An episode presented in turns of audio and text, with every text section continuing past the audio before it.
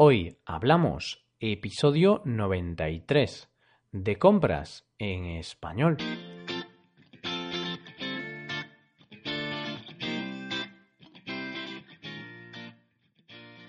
Bienvenidos a Hoy Hablamos, el podcast para aprender español cada día. Ya lo sabéis, publicamos nuestro podcast de lunes a viernes.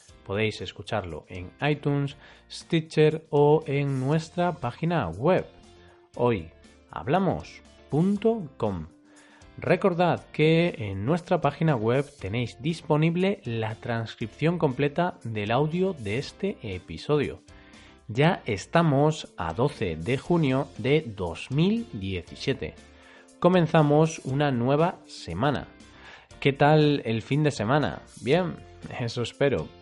Hoy continuamos hablando del tema del mes, de compras en español.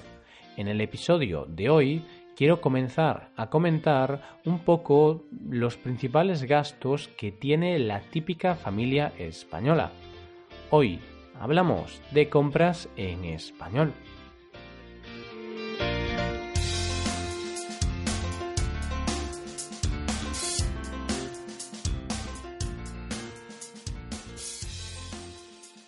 El gasto principal en una familia es la vivienda y los gastos derivados de la misma vivienda. El coste de una vivienda puede ser el alquiler o la hipoteca, dependiendo de si estás viviendo de alquiler o si has adquirido la casa. En un episodio anterior hablamos sobre qué es mejor, alquilar o comprar una vivienda. Podéis escuchar ese episodio para practicar vocabulario relacionado con el tema. Es el episodio 68. Os dejo el enlace en la web. Otro gasto importante que ya comentamos es el gasto en alimentos y bebidas no alcohólicas, es decir, el gasto en comida. Y para adquirir esos productos, ¿a dónde vamos? Pues podemos ir a un mercado, supermercado o hipermercado. De estas tres palabras quedaos con mercado y supermercado. Hipermercado apenas se usa. Hipermercado es una palabra para hablar de un supermercado que vende productos de alimentación, pero que también vende otro tipo de productos, como electrónica, muebles, ropa, etc. Pero es muy raro escuchar a un nativo decir que va al hipermercado. Cuando hablamos de mercado, nos referimos a un mercado local, a un sitio donde la gente monta puestos para vender productos como vegetales, carne, pescado. Suelen ser productos locales y frescos. En cambio, supermercado es el establecimiento donde se venden todo tipo de productos y marcas de comida y bebida. No obstante, los españoles no solemos decir voy al supermercado. A veces decimos voy al supermercado. Otras veces decimos voy al super. Pero muchas veces, en lugar de llamarlo supermercado, lo llamamos por su nombre comercial. Por ejemplo, decimos voy al, al campo, voy al Carrefour, voy al Mercadona. En mi caso, casi siempre digo el nombre del supermercado para decir a dónde voy. Por cierto, en la transcripción os voy a dejar los enlaces a las webs en español de estos supermercados. Así podéis ver algo de lenguaje específico en uso real. Hablando de supermercados, algunas palabras interesantes son cajera o dependiente es la persona que te atiende y te cobra los productos. Caja es la zona donde te cobran los productos, es donde están las cajeras. Carro o carrito es el objeto donde vamos metiendo todos los productos que seleccionamos.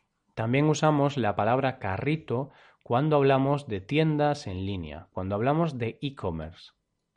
Pack indivisible son esos productos que vienen en parejas y no los puedes comprar por separado. Hay una broma que a veces suelo hacer con esta palabra. Eh, es un poco mala, pero os la voy a contar, así, en confianza. Cuando hablo de un amigo que tiene novia y siempre va con la novia a todos los sitios, incluso cuando queda con sus amigos, yo les llamo pack indivisible, porque son como dos yogures que siempre tienes que comprarlos en pareja. Es un poco tonto, pero bueno, a mí me gusta.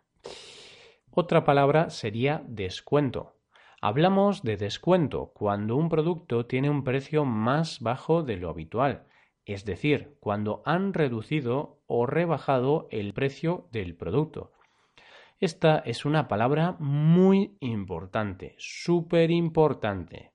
Si sabéis esta palabra podréis ahorrar un dinerillo. Así que ya sabéis, cuando veáis la palabra descuento, id corriendo a por ello, empujad a la gente, pegad a niños, haced lo que sea por conseguir ese descuento. Y algunas frases útiles también serían ¿Cuánto cuesta esto? ¿Cuánto vale esto? Para preguntar el precio de algo. ¿Y en qué pasillo están los burritos? Para saber la zona en la que se encuentran los burritos. Y un poco de lenguaje informal, un poco de lenguaje de la calle, ¿no? El lenguaje que no nos enseñan en los libros. Aquí te estafan sería lo equivalente a aquí los precios son muy altos o abusivos. Por ejemplo, si vas a un supermercado que suele tener precios más altos que la competencia, mm, yo podría decirte, no vayas a ese supermercado porque ahí te estafan. Otra expresión sería menudo timo, la forma informal y exagerada de decir qué precio tan alto.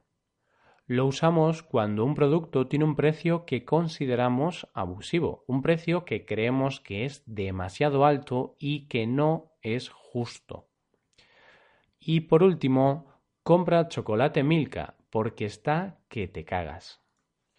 Esta es una frase que me gusta bastante. Cuando algo está que te cagas, significa que está muy rico, que sabe muy bien. Es una expresión bastante graciosa. Está tan rico que te defecas encima del placer. Espero que nunca os pase de forma literal.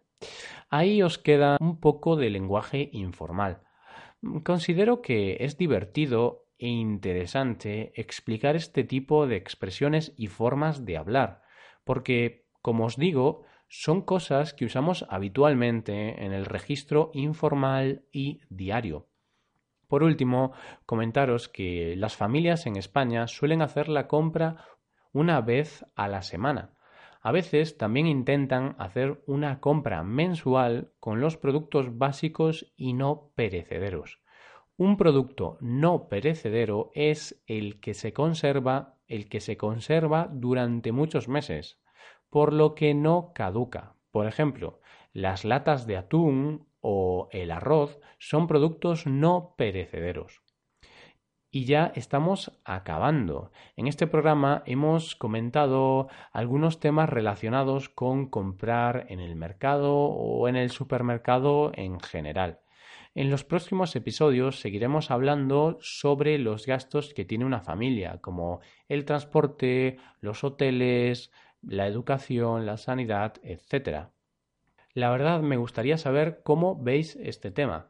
¿Qué os ha parecido este podcast? Eh, ¿Os está gustando? ¿Os ha gustado?